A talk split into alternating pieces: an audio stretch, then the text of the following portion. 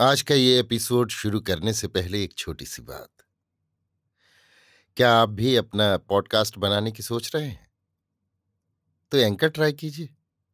ये पॉडकास्ट बनाने का सबसे आसान तरीका है। नंबर एक, ये फ्री है।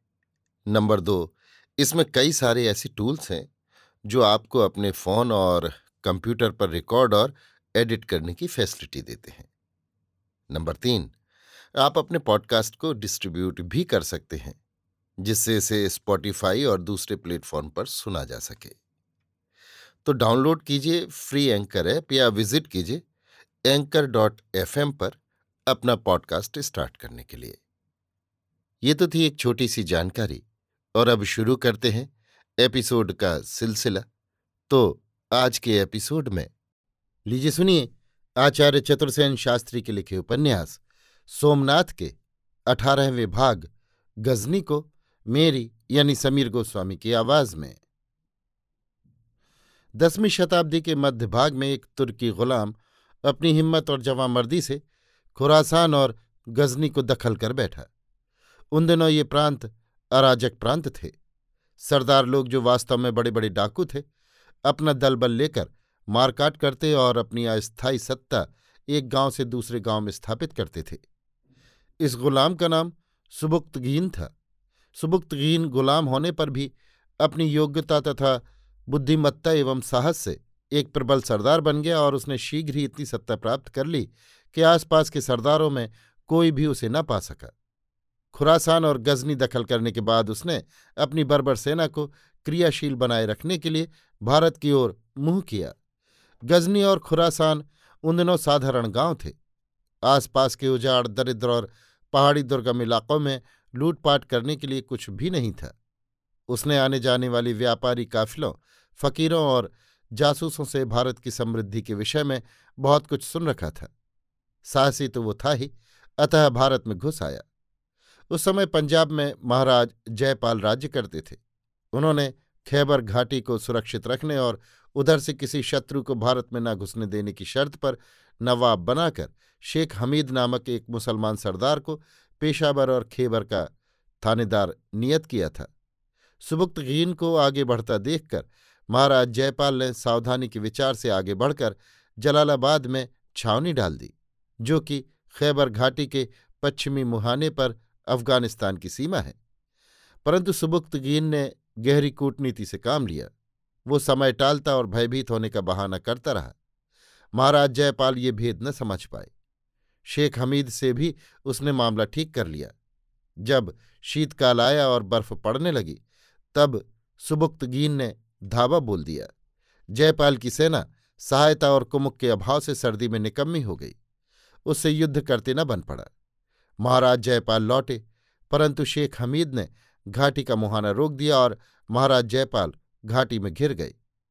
निरूपाय हो उन्होंने ढाई लाख रुपए तथा पचास हाथी देने का वचन देकर सुबुक्तगीन से संधि कर ली तथा उसके सरदारों को संग लेकर वे लाहौर चले आए। परंतु लेन देन के मामले पर महाराज और सुबुक्तगीन के आदमियों से झगड़ा हो गया। सुबुक्तगीन भारत में घुस आया। पेशावर में खुला युद्ध हुआ। युद्ध में दिल्ली, अजमेर, कालिंजर और कन्नौज के राजाओं ने जयपाल का साथ दिया। फिर भी इस युद्ध में महाराज जयपाल हारे और उनकी संपूर्ण संपदा लूट ली गई। सुबुक्तगीन महाराज को बंदी करके गजनी ले गया। पेशावर में उसने अपना हाकिम बैठा दिया। इस प्रकार शेख हमीद की नमक हरामी का ये परिणाम हुआ कि पंजाब पर सुबुक्तगीन का अधिकार हो गया। सुबुक्तगीन के साथ ही एक विद्वान मुसलमान फकीर अली बिन उस्मान अलहजवीसी लाहौर में आया, जो फिर गजनी नहीं लौटा और वहीं बस गया। प्रकट में ये औलिया मुस्लिम धर्म का प्रचारक था, परंतु वास्तव में वो सुबुक्तगीन का एक जासूस था, जिसके अनगिनत चेले सारे उत्तर भारत में जासूसी चाल फैलाकर बैठ गए थे। इस अभियान में महमूद अपने पिता के साथ था। यद्यपि उसकी अवस्था अभी केवल ग्यारह वर्ष की ही थी, परंतु वो बड़ा साहसी और युद्धप्रिय बालक था। अपने पिता सुबुक्तगीन की मृत्यु के बाद महमूद ने अपनी सत्ता अफ़गानिस्तान और गजनी में और मज़बूत की तथा बुखारी के समृद्ध इलाके अपने अधीन कर लिए और उस समूचे प्रदेश का एक सर्वशक्ति संपन्न सरदार बन बैठा। फिर इसने निरंतर तीस बरस भारत पर खूनी आक्रमण किए तथा सोलह बार पश्चिमोत्तर भारत को तलवार और अग्नि की भेंट किया। नगरकोट का मंदिर तोड़कर इसमें से सात सौ मन सोना चांदी के बर्तन, सात सौ चालीस मन सोना दो हज़ार मन चांदी और बीस मन हीरा मोती जवाहरात उसने लूटे। थानेश्वर के आक्रमण में वो दो लाख हिंदुओं को कैदी बनाकर ले गया। यहाँ की लूट में उसे एक मानिक साठ तोले का मिला था। मथुरा की लूट में उसने छह ठोस सोने की मूर्तियाँ पाईं, जिनके शरीर पर ग्यारह अमूल्य रत्न थे। मथुरा को उसने बीस दिन तक लूटा और जलाया था। मथुरा से वो इतने कैदी साथ ले गया कि गजनी में एक एक गुलाम ढाई ढाई रुपये में बेचा गया। फिर भी खरीददार न मिले। इस समय उसके साथ एक लाख सवार और बीस हज़ार पैदल थे। इस प्रकार साहसिक अभियानों के कारण उसकी हिम्मत, प्रसिद्धि और समृद्धि बहुत बढ़ गई।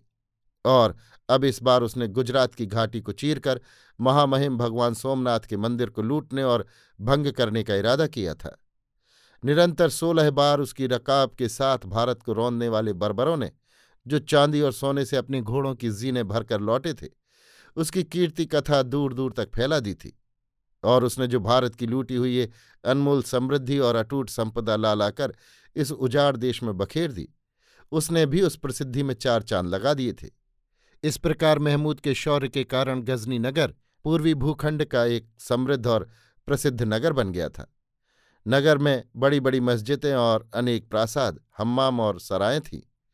उसके बड़े बड़े बारह बाज़ार थे जिनकी दुकानें देश विदेश की बहुमूल्य वस्तुओं से भी भरी पड़ी थीं। संसार के व्यापारी वहाँ अपने अपने देश की वस्तु बेचने आते थे। गजनी की जामा मस्जिद स्थापत्य कला की बेजोड़ वस्तु थी। जब उसकी गगनचुंबी मीनार पर खड़ा होकर मुल्ला पुकार कर ईश्वर एक है और मोहम्मद उसका प्रतिनिधि है, बांग देता। तो सब कामकाजी मुसलमान काम धंधा छोड़कर नमाज़ पढ़ने को एकत्र हो जाते। सुल्तान अपने दरबारी जनों सहित हर शुक्रवार को जब नमाज़ पढ़ने आता, उस समय उसकी सवारी की धूमधाम देखने ही योग्य होती थी। भारत पर विजयी आक्रमण करके वापस लौटने पर सुल्तान ने गजनी में भारी भारी इमारतें बनवाईं। इमारतें बनवाने का उसे शौक था। इस काम के लिए उसने देश विदेश के अनगिनत कारीगर और कलाकार बुलवाए थे। उन्हें वह ऊँचे ऊँचे इनाम देकर उनके उत्साह की वृद्धि करता था। इन गुणी शिल्पियों द्वारा उसने गजनी में ऊँची ऊँची मीनारों वाली मस्जिदें, महल बड़े बड़े हौज, हम्माम, तालाब, बावड़ियाँ, बाग, उपवन और वीथी बनवाई थी। महमूद ने भारत की तीसरी विजय से लौटकर गजनी नगर की खूब मज़बूत शहर पनाह बनवाई। भारत के दुर्गों के घेरे में उसे प्राचीरों का महत्व विदित हो गया था। इससे उसने भारत के तीसरे आक्रमण से लौटकर बहुत मज़बूत चहार दीवारी गजनी के चारों ओर बनवाई थी। इस समय प्रबल से प्रबल शत्रु भी गजनी की कुछ हानि नहीं कर सकता था। गजनी की सुरक्षा के लिए चारों ओर की पहाड़ियों पर उसने छोटी छोटी गढ़ी बनवाई थी, जहाँ आवश्यक सेना हर समय रहती थी। यद्यपि सुल्तान की स्थायी सेना अधिक न थी, परंतु आवश्यकता होने पर वो जितनी चाहे उतनी साहसी बर्बरों की सेना एकत्र कर सकता था। उसकी कमान के नीचे लड़ने को प्रत्येक सेनानी सोत्साह रहता था। वो जानता था कि लूटपाट का और कहीं ऐसा सुयोग लग ही नहीं सकता है। इससे आसपास के पहाड़ी क्षेत्रों के अनगिनत डाकू उसकी सेना में खुशी से भर्ती हो जाते थे। स्थायी सैनिकों को सुल्तान ने वेतन के स्थान पर धरती दे रखी थी। वे शांतिकाल में हल लेकर भूमि जोतते और युद्धकाल में विकराल तलवार पकड़कर विकट युद्ध करते थे। इन लोगों में ममलूक लोगों की पलटन अपनी वीरता तथा शौर्य में विख्यात थी। ममलूक सेना के एक हज़ार अजय योद्धा, मूल्यवान अरबी घोड़ों पर सवार होकर महमूद के चारों ओर एक जीवित दुर्जय दुर्ग के रूप में सदा साथ रहते थे। इनके सिवा वक्षु नदी के उस पार के तुर्कों की घुड़सवार सेना भी अजेय थी। इस सेना में पचपन हज़ार बांके और मरमिटने वाले तलवार के धनी और धनुर्धर थे। अफगानों और खिलजियों की सेना का नंबर इनके बाद था। ये सेना भी सब भांति के शस्त्रों से सज्जित रहती। और युद्ध में सदैव अग्रभाग में लड़ती थी। इस सेना के पठान और कद्दावर उज्बक जब लंबी लंबी दाढ़ियों के बीच दांतों से घोड़े की लगाम पकड़े, भारी भारी तलवारें लेकर आंधी की भांति शत्रु पर टूट पड़ते, तब बड़े बड़े धैर्यवानों के छक्के छूट जाते थे। अरबों की भी एक चुनी हुई सेना महमूद की कमान में थी। ये बड़े निर्दय और क्रूर सिपाही होते थे। तलवार की मार में इन्हें कोई योद्धा न पा सकता था। महमूद इस संपूर्ण संयुक्त सेना का सेनापति था। इस संबंध में एक महत्वपूर्ण बात यह है कि तुर्क लोगों की अधिकांश सेना मुसलमान न थी, मूर्ति पूजक थी। महमूद एक प्रकृत योद्धा था। वो अपनी सेना को इसलिए नहीं रखता था कि वो उन्हें बैठाकर माल मलीदे खिलाए। वो सदैव अपनी सेना को चुस्त और सोत्साह रखता, उसे साहसिक आक्रमणों में नियोजित करता रहता था। सुल्तान के दरबार में ईरानी लोगों का भी खासा प्राबल्य था। अबुल अब्बास उसका एक शक्तिशाली वज़ीर था। वो अपढ़ था, किंतु राजनीति और प्रबंध में बड़ों बड़ों के छक्के छुड़ा देता था। उसने सरकारी कामकाज के कागजात तथा प्रजा की अर्जी आदि फारसी भाषा में तथा संवाद अरबी में लिखने की व्यवस्था की थी।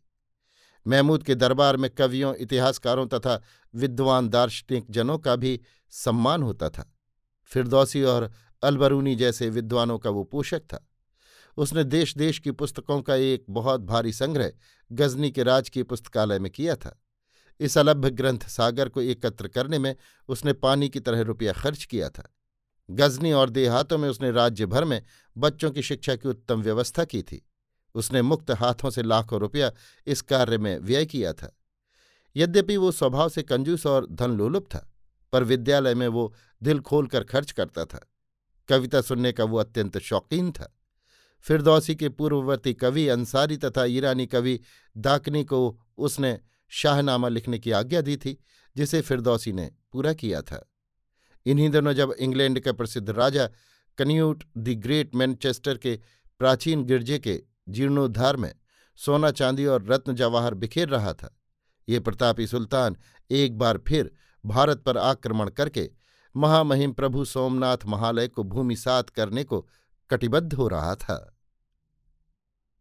अभी आप सुन रहे थे आचार्य चतुर्सेन के लिखे उपन्यास, सोमनाथ के अठारहवें भाग, गजनी को मेरी यानी समीर गोस्वामी की आवाज़ में।